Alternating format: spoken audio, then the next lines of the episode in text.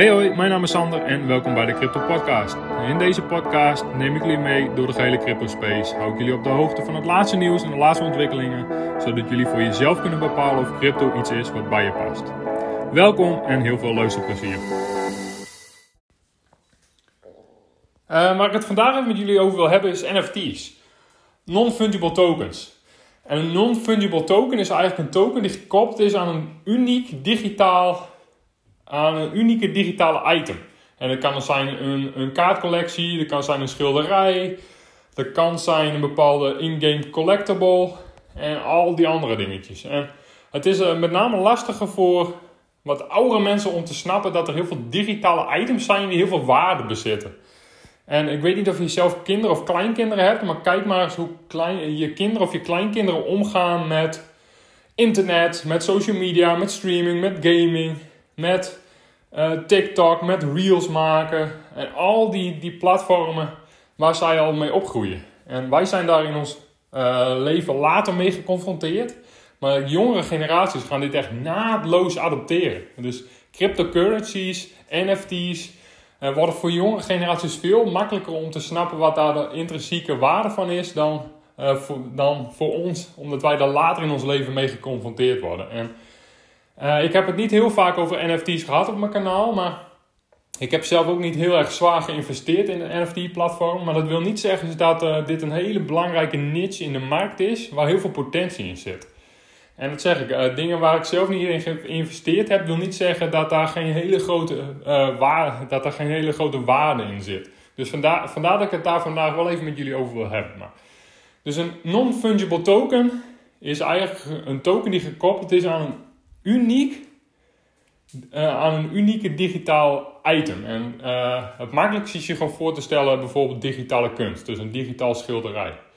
Uh, vaak worden die dan in een bepaalde oplage gemaakt door een specifieke artiest. En die gaan echt voor enorme bedragen over de toonbank. En dan kun je denken van ja, maar wat heeft een digitaal schilderij nou voor nut? Dat is, dat is het dus precies.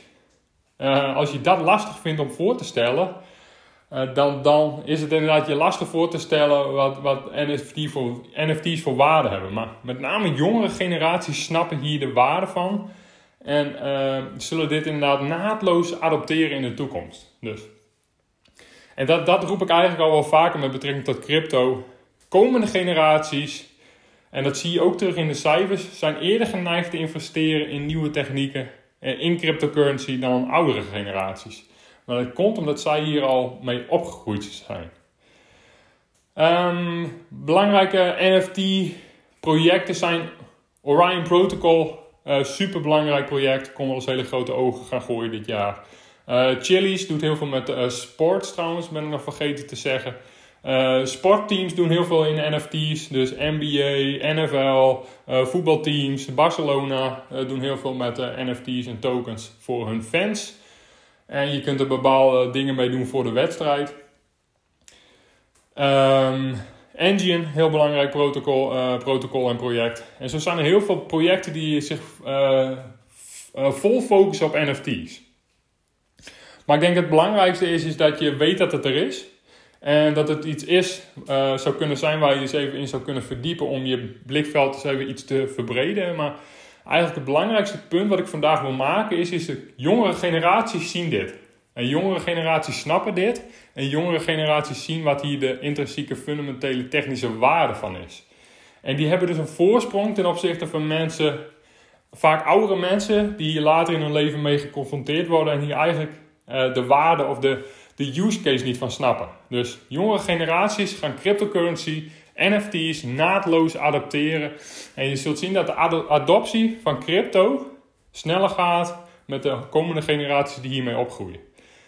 En die hebben gewoon een, een, een, een, opene blik en die, die, die leven meer in deze hele space. En dat gaat inderdaad met name om dat stukje. Dus dat gaat over gaming, uh, in-game items, die, uh, unieke in-game items die bepaalde waarde hebben. Dat gaat over social media, dat gaat over dat gaat over unieke uh, collector cards, dat gaat over kunst, dat gaat over bepaalde artistieke vormen online die een bepaalde waarde hebben. En uh, nou, gewoon even kort iets wat ik, uh, wat ik wil benoemen. NFT's, non-fungible tokens, gekoppeld aan een unieke digitaal item, vaak in een beperkte oplage, met een bepaalde waarde, worden echt voor heel veel geld verhandeld. En zeker voor artistieke mensen die, ja, die een nieuwe afzetmarkt zoeken, die heel erg creatief zijn en uh, die ook uh, online en digitaal onderlegd zijn, dus is dit een hele mooie kans om eigenlijk een nieuwe markt aan te boren en om een heel nieuw klantenbestand te creëren. Dus uh, NFT is heel interessant. En ja, cryptocurrency gaat door de komende jongere generaties naadloos geadopteerd worden. Kijk maar eens naar je kinderen of je kleinkinderen, hoe die omgaan met het hele online leven, gaming en alles wat erbij komt kijken. En dan zul je begrijpen dat deze generaties dit naadloos gaan adopteren. Dat was het weer voor vandaag. Heel erg bedankt voor het luisteren. Heb je vragen of suggesties? Stel ze op mijn Instagram. Sander in een workout. En tot de volgende keer.